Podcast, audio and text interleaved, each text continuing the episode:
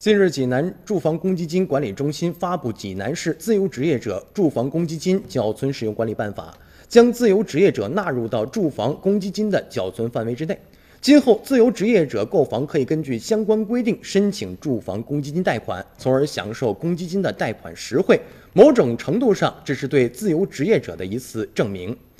随着改革开放的深入，市场经济的发展以及社会化的大分工的深化，中国出现了很多种的单位，个体户之外的另外一个形式。这种形式随着互联网、移动互联网的出现而被进一步推强了。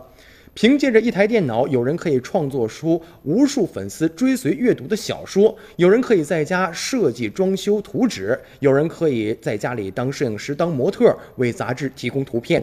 新零售大潮呢，也是通过分工细化，创造了直播电商、配送骑手等很多前所未有的新领域、新岗位。这些被称为是自由职业的人，他们没有单位，也不是个体户，是一个纯粹的社会个体。那么，此次济南把自由职业者纳入公积金，使他们可以享受到更低廉的按揭利率，朝这个方向就迈进了一步。不过呢，应该看到的是，住房公积金这种福利意味着背后的购房便利，这对于当地的经济条件呢、经济环境是一种好处，相对来说呢，比较走出容易的一步。而相比之下呢，非户籍的自由职业者医保子女教育将会艰难得多。